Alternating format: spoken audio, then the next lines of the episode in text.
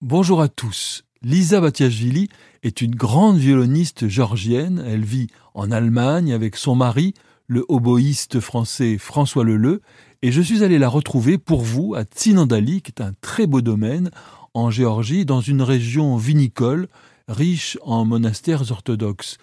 Lisa Batiashvili nous parle de musique, bien sûr, mais aussi de son attachement à sa terre natale.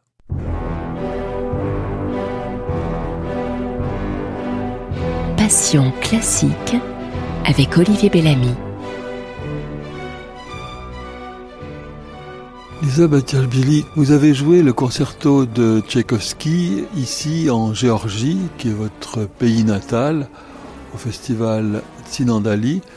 Qu'est-ce que ça fait de spécial de jouer d'abord dans son propre pays, dans un pays qui a souffert, et euh, que vous avez quitté pendant la guerre et que vous retrouvez.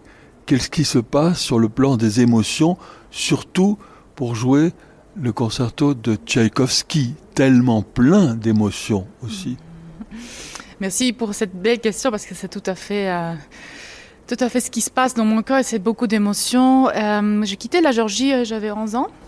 Et je suis partie en Allemagne pour étudier, surtout pour la musique, mais pour les raisons politiques évidemment aussi, parce que c'était une situation très difficile en Géorgie en 91. Et euh, je suis restée en Allemagne euh, 7 ou 8 ans avant de revenir en Géorgie à refaire mon premier concert.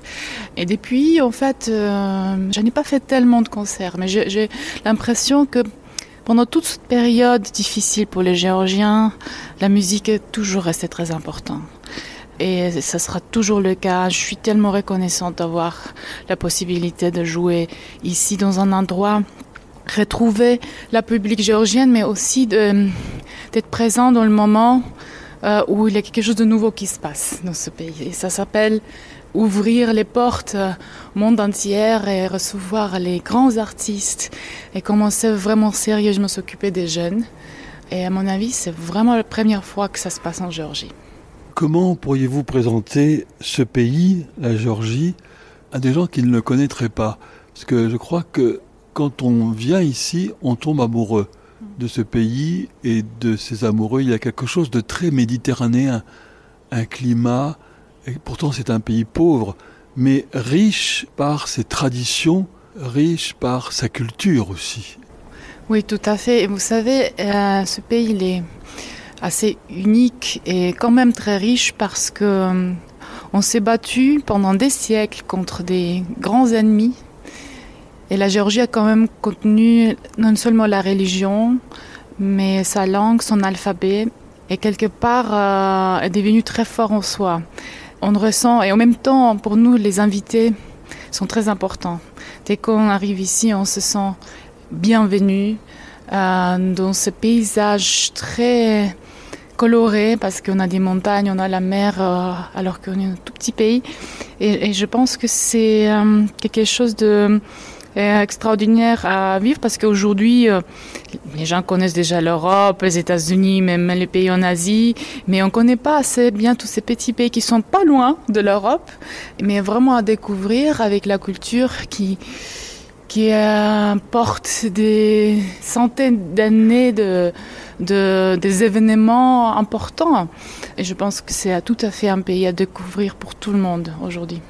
En Géorgie, c'est, comme vous l'avez rappelé, ça a son propre alphabet, ce qui est absolument extraordinaire. C'est aussi l'une des plus vieilles églises euh, chrétiennes du monde, de l'humanité. Est-ce que euh, vous le ressentez euh, c'est-à-dire cette chose extrêmement ancienne, cette tradition, pas seulement par la force religieuse, mais par la force des habitants de ce pays? Oui, je ressens tout à fait. Et c'est pour ça, même si ça fait euh, 30 ans que j'habite en Allemagne et je suis très heureuse d'y vivre, je, suis quand même, dans mon cœur, je suis géorgienne parce que c'est, j'ai passé une enfance très intense.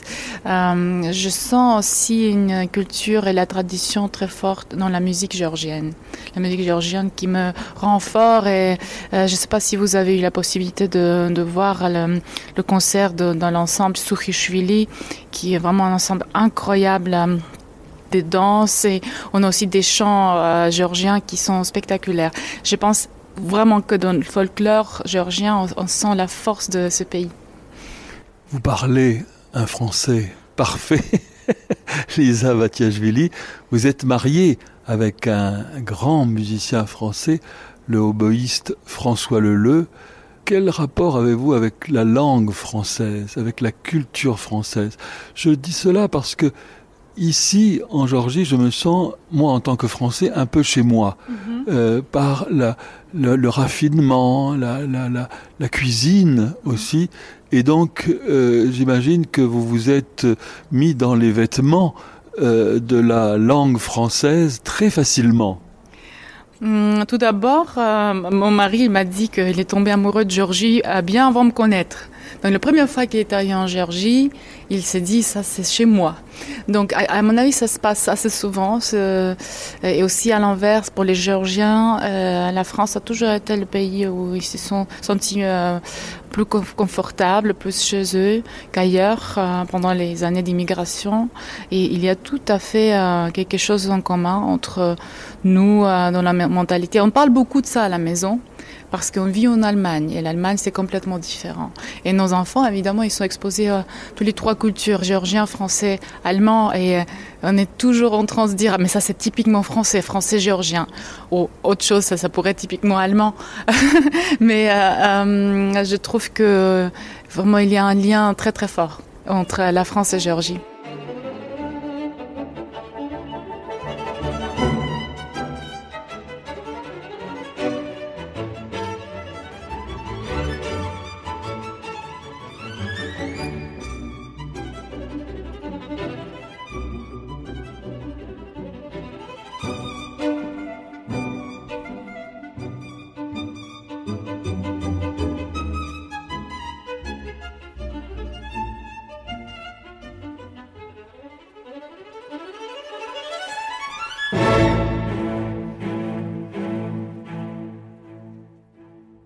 Faire rougir, si vous permettez, Lisa Batiashvili, parce que je vous ai entendu jouer le concerto de Tchaïkovski, qui est parfois joué, euh, pour moi, avec parfois avec un peu trop de force, ou parfois avec un peu trop de chichi. Souvent, les chichis cachent le manque de force, et trop de force cache le manque d'idées.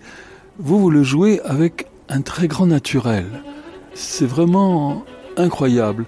Je voudrais savoir comment la musique vit en vous on a l'impression que c'est vraiment quelque chose comme si vous aviez des amis en face de vous et que vous leur parliez aussi naturellement que vous êtes en train de nous parler en ce moment. Merci beaucoup. Euh, alors, il y a plusieurs étapes, je pense, dans la musique. Et ce qu'on porte sur la scène, c'est pas tout à fait aussi simple que ce qu'on pense. Il y a beaucoup, beaucoup de travail mental et physique et euh, l'expérience qui est derrière tout ça. Mais aussi, je pense que c'est la nature d'être humain, de musicien. C'est aussi le goût, aussi les les gens autour des musiciens qui nous influencent dans la vie. J'ai appris le concerto de Tchaïkovski parce que Maestro Barenboim il m'avait demandé de jouer avec lui et j'avais déjà 30 ans. Ça veut dire que j'avais pas du tout des habitudes de l'enfance, de temps d'étudiant de répéter quelque chose que j'avais déjà entendu ailleurs, mais j'avais vraiment repris le concerto comme un concerto, comme un vrai chef-d'œuvre à l'âge où j'avais déjà joué beaucoup d'autres concertos. Donc, le rapport était déjà un peu différent que d'habitude. Euh, et c'est pour ça, j'adore euh, cette musique et je découvre toujours parce que, comme je dis, ça fait pas si longtemps que ça que je, joue ce concerto et euh, j'ai l'impression que de toute façon, le but à la fin, c'est de raconter une histoire. Faut savoir ce qu'on fait. Je pense que c'est très important d'avoir un, plan justifiable pour ce qu'on fait et à la fin dans le concert se sentir libre et ça peut pas se passer toujours parce que évidemment il faut qu'on se sent assez à l'aise pour euh, s'ouvrir vers la public pour la musique. Mais quand ça se passe et je pense que dans un cas comme euh, hier quand la public m'a donné tellement d'amour et pareil l'orchestre et ça c'est aussi important de sentir que les musiciens sur scène ils sont tous ensemble. C'est vraiment comme une équipe. Euh, là je pense que c'est possible de faire quelque chose de plus que ce qu'on s'imagine soi-même. Il y a vous parliez de barenbaum et vous parliez d'orchestre. Il y a ici au festival Tinandali un orchestre de jeunes musiciens composé d'anciens frères ennemis on pourrait dire, ou d'enfants d'anciens frères ennemis, où les tensions sont toujours extrêmement vives, euh, que ce soit avec euh, euh, la Russie, que ce soit avec l'Azerbaïdjan, que ce soit avec les Arméniens, avec les Turcs, et un petit peu sur le modèle de l'ensemble israélo-palestinien. Ici, il a été fait cet orchestre qui vraiment, en deux ans maintenant, trois ans, a vraiment déjà une histoire. Qu'est-ce que votre cœur de Georgienne et d'être humain se dit en écoutant cet orchestre? Alors, cet orchestre euh, existe en, vérité depuis 4-5 semaines seulement. Et je suis étonnée. Je, les ai entendus il y a quelques jours. Et c'était incroyable. Je n'aurais jamais cru à une qualité pareille, la passion, l'amitié. Et je, dis, euh, des premiers jours, je dis, je pense que ça, c'est le projet le plus important dans ce festival. Et euh, tout est justifié autour. Si on arrive à faire ça, parce que c'est exactement ce qui manquait euh, dans cette région, non seulement pour euh, monter la qualité des orchestres dans l'avenir, mais aussi pour créer ce, contact tellement important entre les êtres humains, entre les musiciens. Ça sera l'avenir. J'espère que ça va sauver la société peut-être pas la, politique, mais, mais c'est tellement important pour ces jeunes de se rencontrer, de voir qu'on a tous des mêmes visions et des rêves qu'on peut exprimer dans la musique. J'ai beaucoup d'espoir pour cet orchestre et je sais que la plupart d'eux, je pense que ces 99% vont revenir l'année prochaine. Ça veut dire que pour eux, c'était aussi un grand succès et grand amour qu'ils ont découvert ici. Et j'en suis très très fière. C'est Daniel Barenboim qui dit quand tous les mots ont été utilisés et quand, à force de parler, les mots n'ont plus de sens, la musique, qui est un autre langage, peut resserrer peut-être plus profond. Alors peut-être que c'est une utopie, peut-être évidemment que c'est un rêve, mais peut-être qu'il y a quelque chose de plus profond qui se passe avec la musique, parce que justement, on peut blesser avec des mots.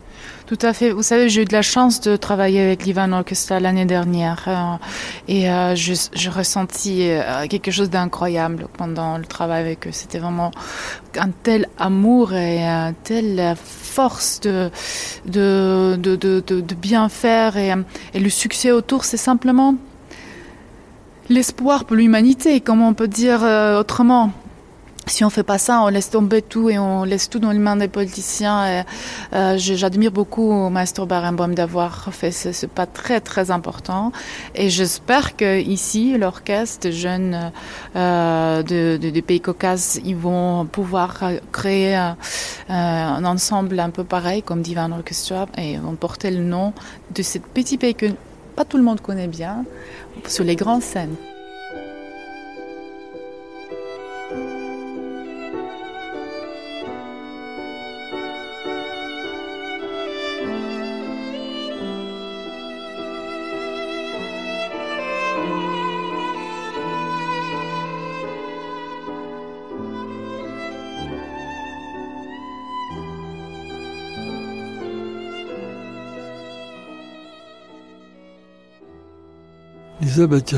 Comment euh, votre relation à la musique a-t-elle évolué? J'imagine que quand on est jeune, on, se pose plein de questions, ou peut-être qu'on ne se pose pas des questions, et que, puisque vous, vous êtes fille de musicien, alors peut-être que, euh, comme quand on est euh, fils de, de, docteur ou fils de, de, de menuisier, on scie du bois sans se poser de questions. Comment ça s'est passé pour vous, euh, la musique, et comment ça se passe maintenant que le temps passe? Alors je me suis posé beaucoup de questions, je le fais toujours, tous les jours.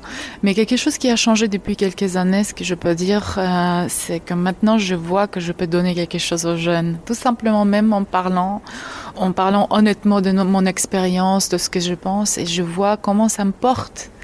Parce que je vois énormément de jeunes qui ont du talent et qui veulent apprendre, qui sont vraiment incroyablement ouverts pour les idées, surtout ici à Tinandale par exemple, tous, ces jeunes.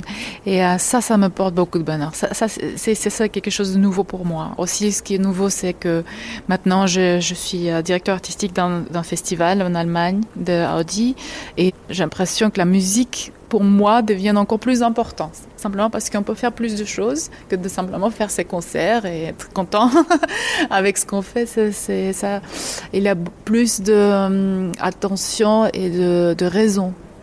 Je pense que c'est ça le but après de, de essayer de pas garder la musique juste pour soi, mais aussi vraiment essayer de apporter quelque chose pour le monde.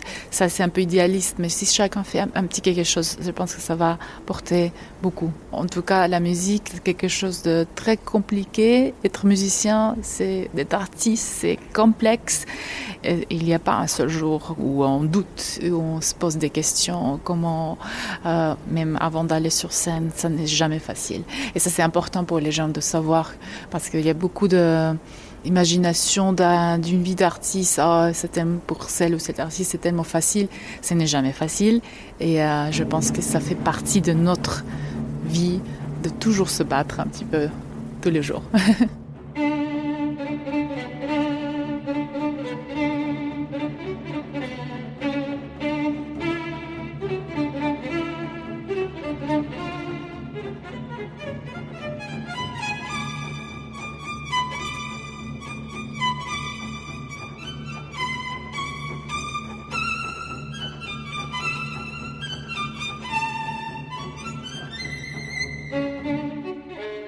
Qu'est-ce qui est le plus difficile et contre quoi il faut se battre? Je pense qu'il faut réunir tellement de détails pour être bien sur scène, pour euh, vraiment donner. Et en plus pour développer sa personnalité, sa musicalité, parce qu'on ne veut pas répéter les choses deux fois pareil. Après, on a affaire avec des, des grands chefs-d'œuvre comme des concertos de Beethoven, Brahms, qui sont déjà été joués tellement de fois, enregistrés centaines de fois par les grands musiciens. Évidemment, c'est beaucoup de pression pour un violoniste de refaire un concerto de Beethoven ou Brahms ou Tchaïkovski, parce que il faut, il faut donner toujours un peu plus. Sinon, on, se dit c'est pas la peine. Donc ça, ça vient pas tout seul. Et c'est pas que talent qui décide. Il y a beaucoup, beaucoup de travail derrière. J'essaye aussi de transmettre aux jeunes géorgiens que même quand on a beaucoup de talent, ça, fait juste une petite partie de, l'ensemble. Avec quel concerto, Lisa Vatiashvili, avez-vous une relation très intime? Euh, Vous avez enregistré plusieurs, vous avez joué plusieurs concertos évidemment, Brahms, Beethoven, Sibelius, Lindbergh aussi. Avec lequel sentez-vous qu'il y a quelque chose, c'est presque comme un miroir de vous, que vous auriez pu l'écrire si vous aviez l'envie et le talent de composer Ça, c'est une euh, belle image. Alors, je dirais, j'ai trois œuvres. Euh, ce serait Concerto de Beethoven, le, premier concerto de Prokofiev et le, concerto, le premier concerto de Shostakovich. Ce sont des trois œuvres complètement différentes. Rien à voir avec l'un et l'autre, mais les trois concertos sont très profonds et très émotionnels dans leur façon. Et euh, c'est là où je me perds toujours. Je commence à jouer et là, euh, c'est le bonheur de, en fait, vraiment nager dans ce, dans ce, cette émotion incroyable qui me porte. C'est vraiment exceptionnel pour moi, si je compare avec d'autres œuvres.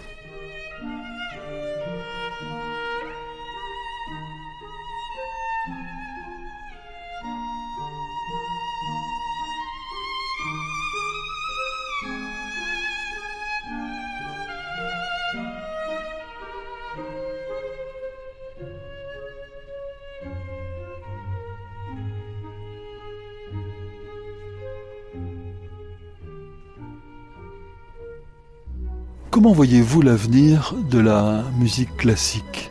Parce que certains sont parfois pessimistes, certains disent les grands films, les grands livres, les grandes œuvres vont peut-être disparaître. C'est-à-dire si le monde continue sa course folle vers la technologie et où la culture devient moins important, peut-être que tous ces grands chefs-d'œuvre, Shakespeare, Molière, Tolstoï, ils seront toujours là quelque part, mais plus personne n'aura besoin d'eux.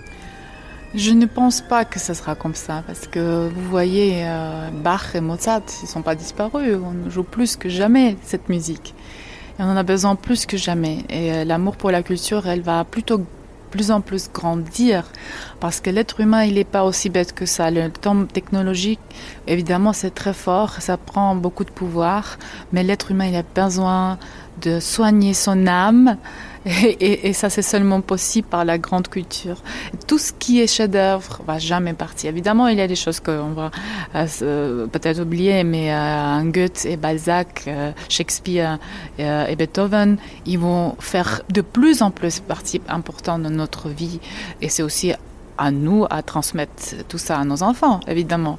Parce que si on laisse nos enfants jouer toute la journée sur portable et avec des jeux euh, électroniques, après on peut pas euh, s'étonner que ça se passe comme ça. Et c'est très difficile aujourd'hui parce qu'évidemment ça prend beaucoup beaucoup de pouvoir euh, et beaucoup d'attention. Mais on doit se battre contre cette nouvelle mode et quand même transmettre la culture à nos enfants, à nos élèves, euh, et euh, ils vont continuer. La musique n'a jamais été aussi... Il n'a jamais eu autant de festivals, autant d'orchestres, autant de concerts. Ça, c'est sûr. Donc, ça, veut dire qu'il n'y a pas vraiment un grand problème. Le problème, c'est que plutôt que les gens, ils savent plus où aller parce qu'il y a beaucoup de choses qui se passent quand même partout. Et euh, c'est assez génial. Et comment vous faites-vous, Lisa Batiashvili, pour nourrir votre âme? Pour faire qu'elle soit toujours fraîche, à la fois euh, pure comme euh, l'enfant que vous étiez, que vous êtes toujours quand vous jouez, et tel que je le vois dans, vos yeux en ce moment, et puis aussi euh, la fraîcheur alors je dois dire très honnêtement que ce n'est pas toujours facile parce que avec la vie de famille, avec les enfants, les voyages, euh, je me sens aussi très souvent fatiguée et je, je, je cherche toujours euh, comment détendre, comment trouver la force. Euh, je me suis vraiment rapproché de la nature le dernier temps et ça je trouve magnifique vraiment de plus en plus. Quelque chose que j'ai pas connu avant euh, autant euh, et là je vois l'importance de la nature de, de tout ce qu'on doit sauvegarder. Aujourd'hui aussi un sujet qui est très compliqué et je cherche euh, je suis moins en moins intéressée de toujours m'exposer tous les jours avec beaucoup de monde autour de moi parce que je vois que moi j'ai besoin aussi de passer un peu de temps avec moi-même parce que ça c'est vraiment important de pas perdre sa nature et tous ses besoins de, son sa imagination comment prendre les forces parce que chaque fois qu'on va sur scène on donne tout. C'est comme vraiment des batteries qui sont déchargées et rechargées au bout de 24 heures c'est presque pas possible. Donc moi je prends quelques périodes dans l'année où je joue pas du tout et je passe beaucoup de temps avec ma famille ou même un peu seul pour euh, retrouver l'inspiration. Parce que l'inspiration elle n'est pas partout il faut pas la chercher et il faut pas l'oublier. Et retrouver l'envie aussi. Euh, retrouver l'envie euh, que ce soit pas une chose de, de routine mais l'envie. Vous, vous vous vivez aussi d'une certaine manière parce que quand on est seul face à un orchestre, seul face à un public, il y a quelque chose, il faut être un peu guerrière aussi, prêt à livrer bataille contre soi-même, contre les éléments, contre ce qui résiste. Euh, vous sentez aussi cela? Tout à fait. Heureusement que j'ai la chance de travailler souvent avec des orchestres je ne dois pas me battre contre eux, mais on, est toujours dans la même équipe quelque part. Mais quand même, je suis d'accord avec vous que c'est euh, pas toujours euh, smooth, comme on dit euh, en anglais. Euh, et c'est comme au yoga, il faut apprendre d'être fort en douceur. Ça c'est quelque chose qu'on peut vraiment apprendre aussi de toutes ces traditions. Euh, très ancien qui nous donne quand même beaucoup de sagesse comme yoga et euh, tout ce qu'on a un peu oublié les dernières années en, en, vivant très très rapide euh, avec une vie très rapide. Mais euh, il faut jamais perdre comme vous dites l'envie. L'envie c'est aussi quelque chose qui vient quand c'est manqué. C'est pas euh, en, en jouant les concerts tous les jours qu'on va avoir plus en plus envie de répéter même chose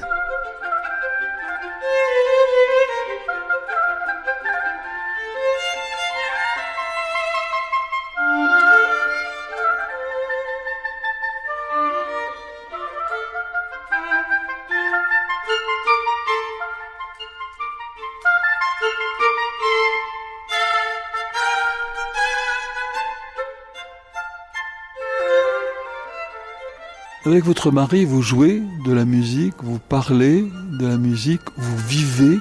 La musique dans votre famille est vivante. Est-ce qu'elle sépare ou est-ce qu'elle rassemble? Elle fait les deux. Je pense qu'on a trouvé un bon équilibre parce qu'évidemment avec François, quand on joue ensemble, pour moi c'est très très très inspirant et intéressant de parler de la musique avec lui parce qu'il est il a beaucoup de facettes, François. Il n'est pas seulement oboïste. Il est, euh, il est professeur depuis, depuis des années, donc il, sait euh, transmettre des, informations aux élèves. Il est chef d'orchestre de plus en plus euh, important. Il a beaucoup d'années d'expérience dans l'orchestre, dans des grands orchestres comme Bois Solo et évidemment comme soliste. Donc moi, honnêtement, si je cherche des conseils, je, le demande et euh, c'est toujours très très inspirant, très frais. Euh, en même temps, on n'essaye pas de mettre la musique trop important de la, de la, à la maison, dans la famille, parce que évidemment les enfants, ils ont leurs intérêts, ils font de la musique, mais il y a beaucoup d'autres choses qui se passent autour d'eux. Et euh, on aimerait bien donner la possibilité pour eux de choisir ce qu'ils vont faire plus tard. À mon avis, ils ne seront pas des musiciens professionnels, mais ils vont toujours aimer et connaître la musique et l'art. Et ça, pour moi, c'est ce qui est plus important. Et j'aimerais bien leur donner la chance de faire quelque chose de complètement différent et nous montrer, nous donner des idées d'une vie différente, parce que nous, on a tellement passé toute notre vie avec la musique que c'est aussi euh, assez particulier. Pourquoi vous dites qu'ils ne seront pas musiciens professionnels Parce que c'est plus difficile quand on est, paradoxalement, quand on a des parents connus dans la musique, de se faire un prénom, c'est plus compliqué. Tout d'abord, je pense que pour devenir musicien, il faut déjà un certain âge avoir grand passion et grand envie ou envie de travailler tous les jours de répéter.